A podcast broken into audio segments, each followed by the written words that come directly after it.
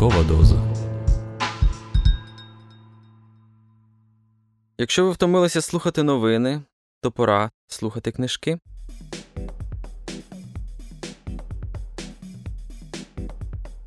Вітаю, друзі! Це Роман Романюк, автор подкасту Ранкова доза. Ми починаємо новий сезон, і я взяв на себе сміливість е, перший випуск самому стати е, амбасадором нашого хорошого і цікавого подкасту. Так як я е, говорив в анонсі, хто не чув, може послухати попередній е, наш випуск. Цього разу в цьому сезоні я пропонуватиму вам не просто свої улюблені якісь тексти української літератури, а тексти класичної української літератури, в яких зображене життя в наших містах в різні епохи. Тому що зараз, коли от почалася і йдеться повномасштабна війна, ми якось по-новому почали відкривати для себе наші міста. Тому сьогодні почати я хочу, е, очевидно, із е, Києва. Багато хто з вас, мабуть, подумав зараз, що е, ми будемо слухати Валеріана Підмогильного місто, але я хочу вам сказати, що про Київ написано дуже багато, дуже класних і дуже різних текстів. Та Тому я пропоную сьогодні уривок із ранньої повісті Івана Нечуя Левицького, яка чомусь не здобула собі великої слави серед української публіки, хоча е, є доволі цікавою і якраз в плані е, того, як в ній передане життя Києва і контраст е, Києва, околиць і Києва провінції. Е, вона в цьому плані дуже е, класна, така урбаністична і багата барвами, образами і метафорами. Тому сьогодні ми послухаємо уривок про те, як. Дві молоді панни, дочки двох головних героїв повісті, закінчують навчання в Київському інституті шляхетних панянок, е, нинішній жовтневий палац або Міжнародний центр культури і мистецтв над е, Майданом Незалежності, така жовта будівля, і оце був інститут е, благородних панянок. Вони закінчують навчання, приїжджають додому і йдуть на вечірню прогулянку Києву.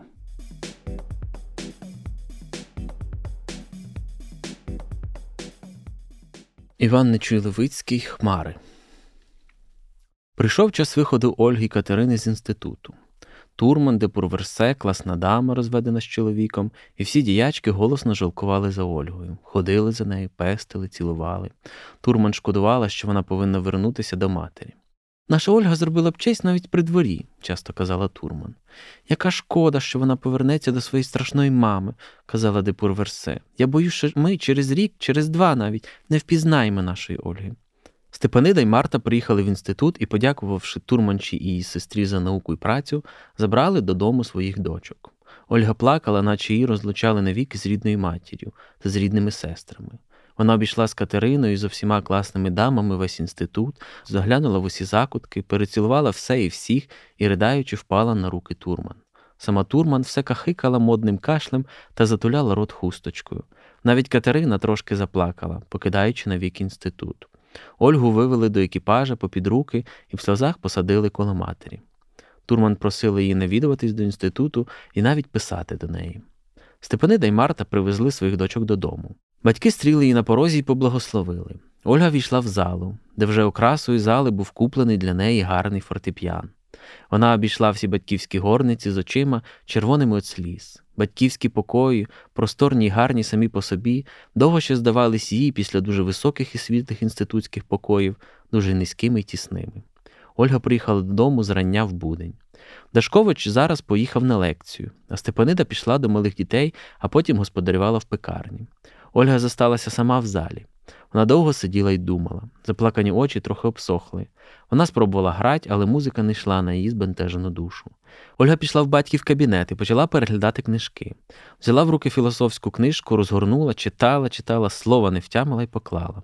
Потім достала другу книжку з червоним корінцем з золотим написом. Вона думала, що то якийсь цікавий французький роман, а то був Декарт. Ольга розгорнула його, читала, читала, нічогісінько не розібрала і знов поклала на поличку. Потім їй попалася в руки історія і так само не прийшлася їй до смаку. Врешті всього їй влізли в руки українські пісні. Вона розгорнула, подивилася, і їй здалося, що то написано по церковнослов'янському або що. Які все чудні книжки в бібліотеці мого тата, та все на якихось чудних мовах, подумала Ольга, передивляючись написи на корінцях книжок. Швидко їй надокучило й те. Вона вернулась до другої кімнати і почала гратися з маленькими сестрами, але й те їй швидко остогидло. Ольга вскочила в пекарню, де куховарка сікла м'ясо на столниці, а її мати, скинувши празникову одежу, в простенькій буденній сукні вешталась коли когось пирожного. Може, дочко, поможеш нам? спитала мати, жартуючи в дочки. А ви думаєте, що в нас в інституті не вчили куховарить? Ми діжурили в пекарні всі по черзі, сказала Ольга. Одначе куховарська справа і обстава в пекарні з димом, з духотою, з високою куховаркою, в якої по закачуванні рукава отслоняли здорові, чорні й товсті руки, зовсім не сподобались Ользі. Вона постояла, швиденько вискочила звідтіль і побігла в садок. Садочку було багато квіток. Кущі буску й рожі розрослися попід барканами і закривали їх навкруг од очей. Доріжки були чисті й посипані піском. Ольга довго ходила по садку, нарвала пучок квіток. На свіжому повітрі швидко обсохли її інститутські сльози. Сонце почало припікати їй в голову. Вона почала нудитись, звикши в школі до товариства молодих подруг, і вийшла з садка на подвір'я. Там погонич вичищав стайню. Пхе, аж приснула Ольга, подивившись на таку прозу, і побігла додому, трохи не наткнувшись на корову. Вона війшла в покої і знову її обхопило прозаїчне буденне життя. Ольга почала нудитись і побігла через вулицю до Катерини. Катерина сиділа з матір'ю і шила сорочки для маленьких сестер. Ольга прожогом вскочила в покої з червоними очима. Чи ти, Ольго, й досі ридаєш за інститутом? спитала її Катерина. Чи вже ж ти так швидко його забула? спитала в свою чергу Ольга. Яка ж ти прозаїчна? Забула, бо нема про що пам'ятать, а плакать то й зовсім нема таки за чим. А мадам Турман, а маркіза де Пурверсе? спитала Ольга. Нехай вони собі здорові будуть, промовила Катерина так спокійно, наче то все було давно минуле. Чи вже ж тобі не жаль за такими людьми добрими?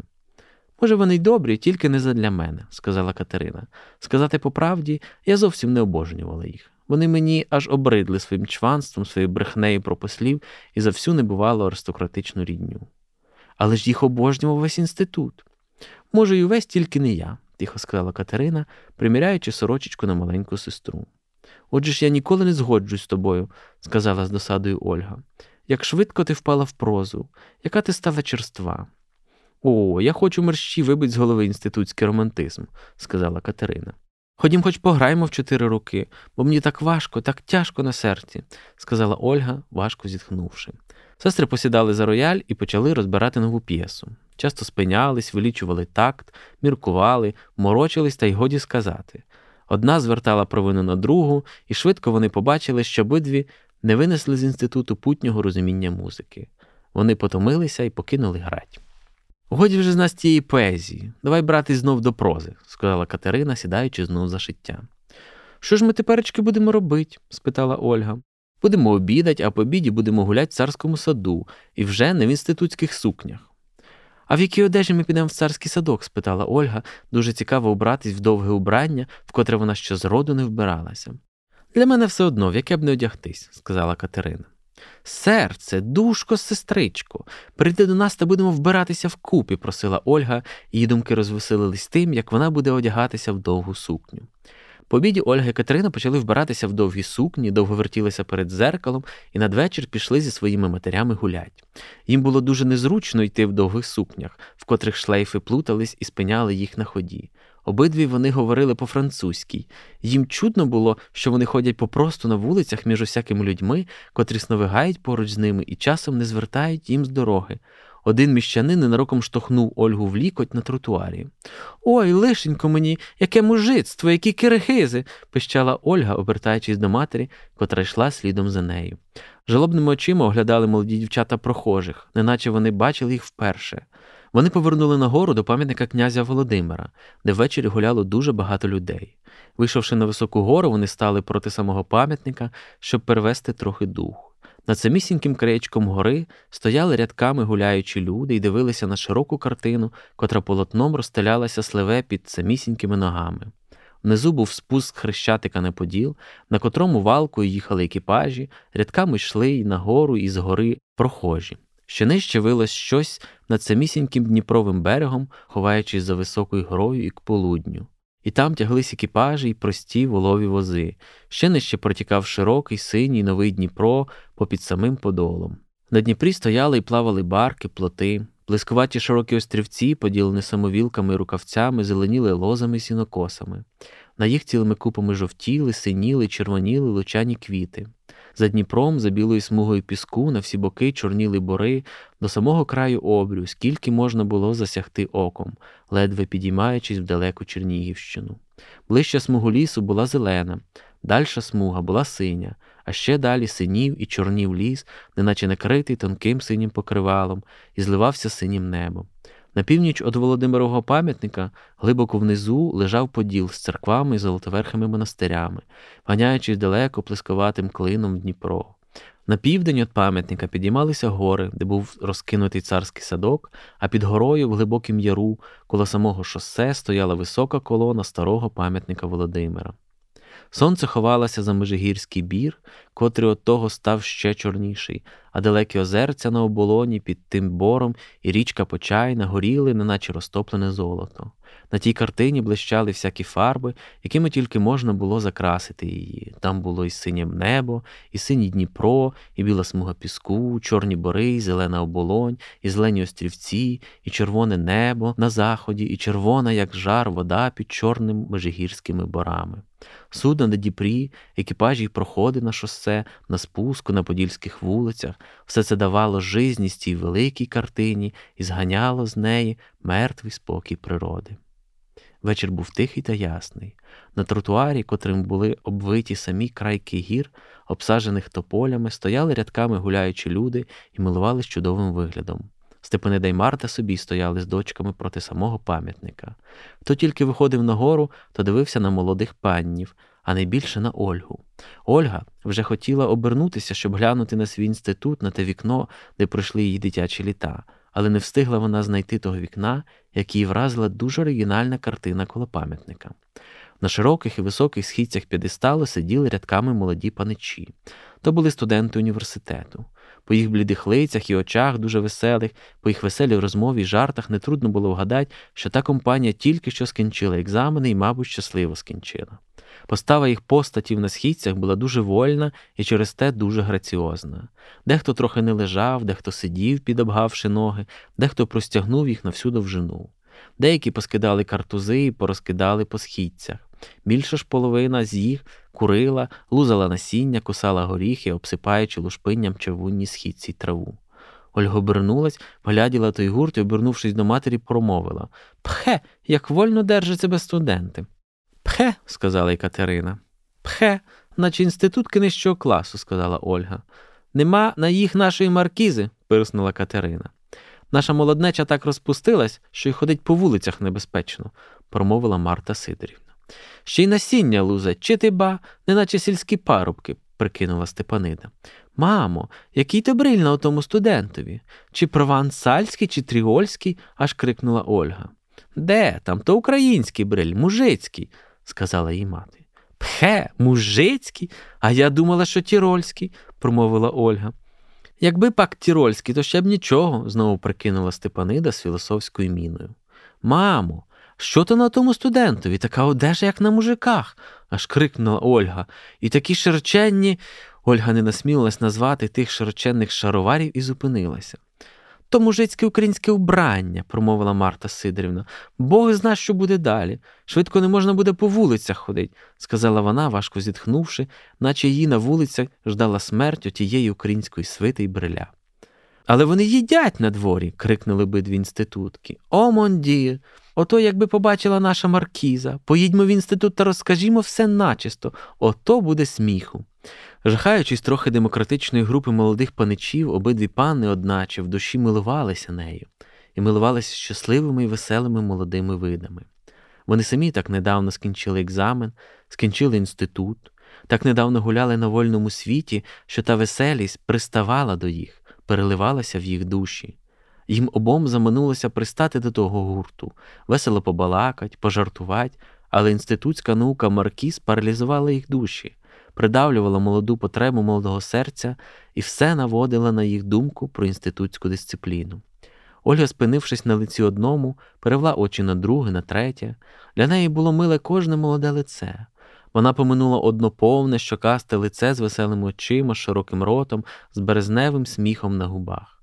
Те лице ніби говорило, і нащо мені та краса картин, що розстелилась знизу, те небо і земля, ті люди, хоч би вони й крізь землю пішли, мені було б байдуже, я б їх виміняв на одну добру сигару. Ольга поминула й телице і спинилась очима ще на одному. Те лице було молоде, рум'яне, виразне, його рамами обхоплювали чорні кучері. Ольга тільки що глянула на ті високі чорні брови, тільки що придивилася до чорних очей і зараз впіймала самим серцем, самою душею їх промінь. Її молода голова аж запаморчилась. Вона ледве встояла на ногах і тільки соромилась сісти на обтесані каменюки, що були покладені рядом коло тротуару. Молоді паничі східців сміливо оглядали паннів, котрі проходили повз їх. Вони не поминули інституток. Всім їм кинулась в вічі Ольга своєю красою, своїми чорними локонами блискучими очима. Кілька з їх встали і побігло навперейми поза пам'ятником. Між ними був і той панич з широким лицем. Вони раз пройшли коло їх, потім, як дами рушили з місця, вони знов забігли вперед і пішли їм назустріч. Ольга і Катерина бачили ті маневри, але не бачили між паничами тих високих брів і чорних кучерів. Весела група молодих студентів знялися з п'єдесталу пам'ятника, неначе зграє птиць, і почимчикували згори по кручених стежках, викладених цеглою. Студенти перебігли через возвіз і побігли ще нижче до старого пам'ятника, так швидко, що на їх брелі картузи тільки манячили. Вони збігли на шосе, і більша половина сіла на човни. Гребці отчалили від берега, і три човни, повних молодих хлопців, полинули по воді, доганяючи, переганяючи один одного.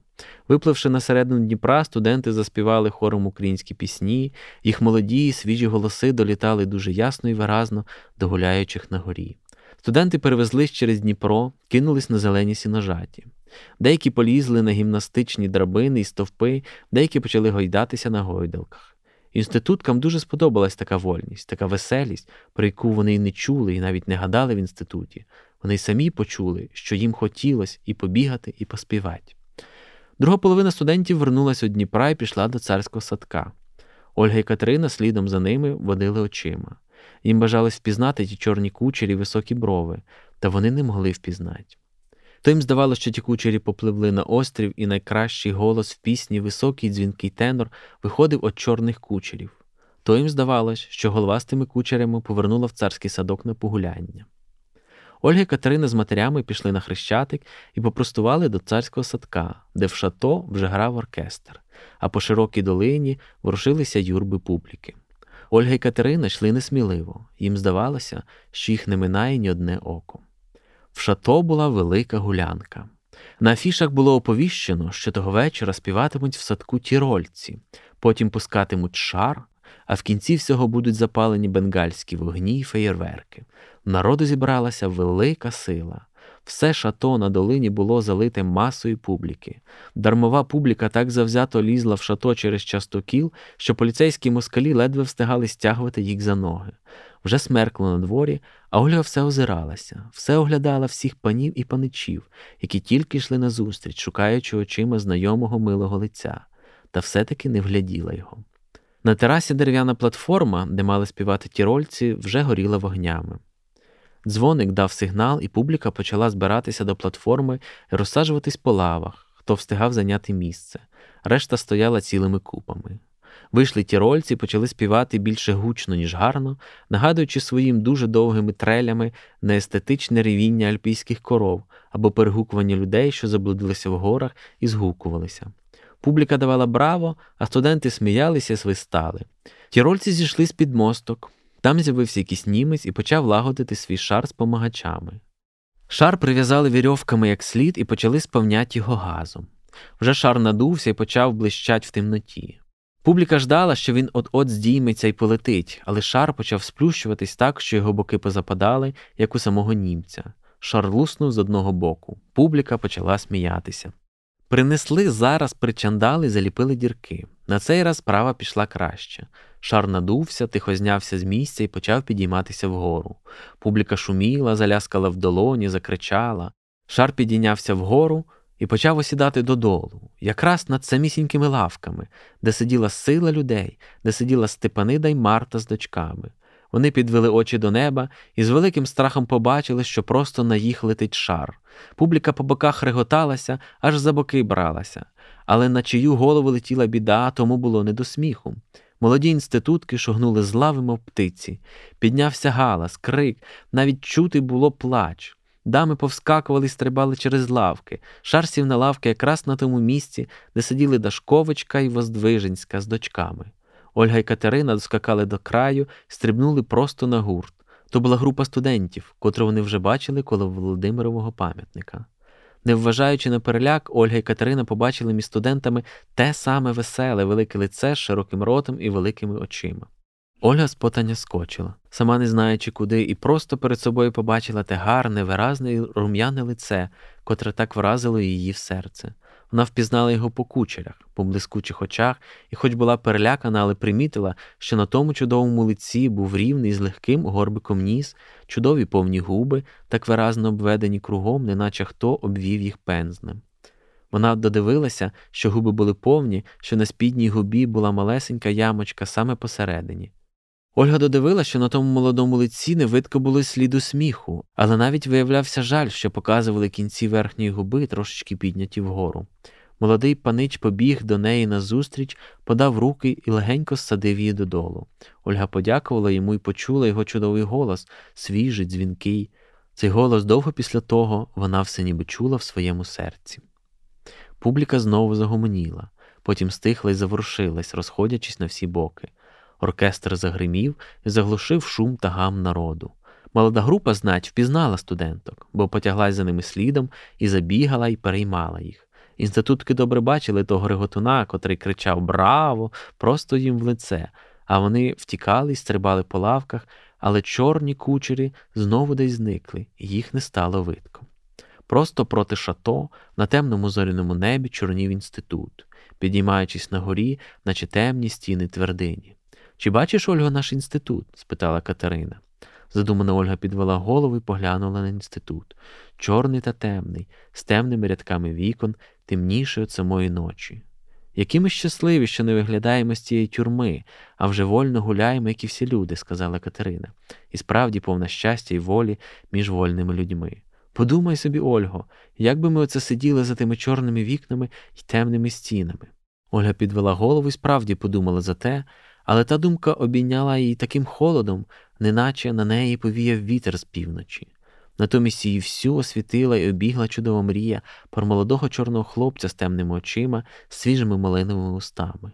І хто він, і якого роду, і хто його батько мати, такі думки вертілись в голові молодої.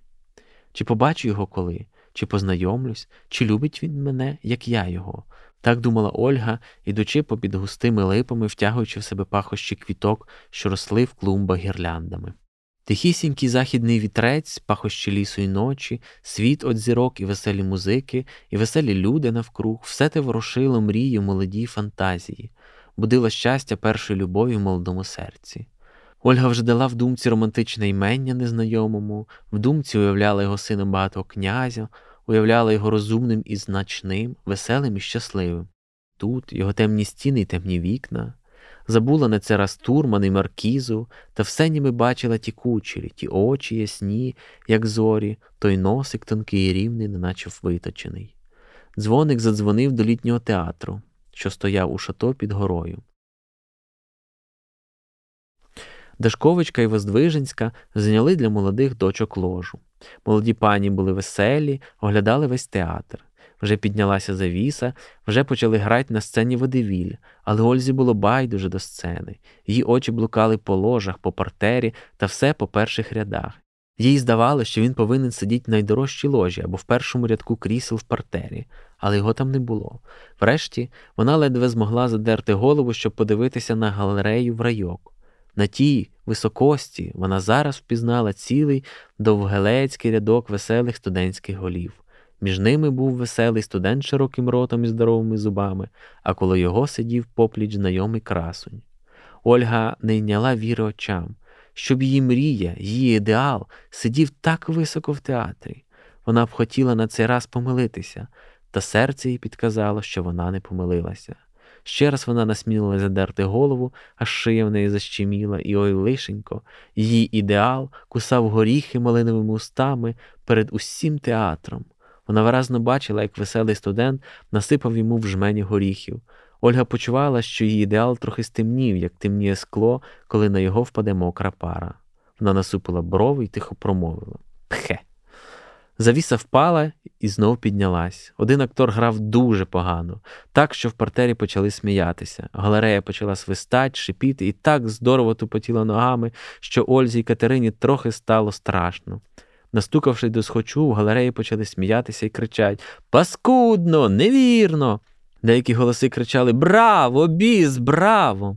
Ольга підвела очі вгору і побачила, що крик, свистіння й тупотіння лилося таки з того краю, де сиділа валка молодих студентів, де сидів красунь. Пхе, промовила Катерина. Пхе, який сором, сказала Ольга. І сорому їм нема, голосно промовила Степанида, гордо одвертаючи очі.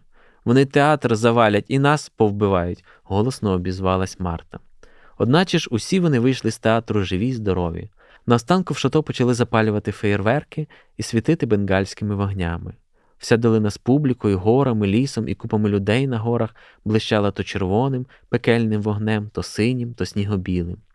Вогні запалювали зумисно на пригорку за купами дубів і лип, котрі світились наскрізь, неначе були вирізані з тонкого паперу або були вилиті з прозорого скла. Купа людей зверху здавалися групами духів на високих хмарах, помальованих усілякими фарбами. Картина була невимовно ефектна й чаруюча, неначе взята з арабських казок тисячі одної ночі. Обидві панни стояли близько від того місця, де схоплювалися огні, і коло самісінького вогню побачили знов ту саму купу веселих студентів. Ольга знову пізнала між ними свій ідеал, облитий чудовим світлом, і не зводила з нього очей. Вже вона дивилася не на дерево, не на гори, а на тому виду ловила цікавим оком усі сутінки фантастичного сяєва. Вже пізно почали розходитись люди. Молоді панни вернулись додому такі щасливі, такі веселі, якими ніколи не знали себе в інституті.